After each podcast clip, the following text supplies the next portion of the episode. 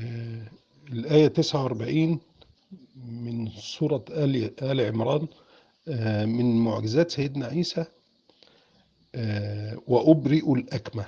الأكمة في هنا معنى لغوي ظريف يعني إن في الأكمة هو الذي لا يرى ولكن في فرق بين الأكمة والأعمى.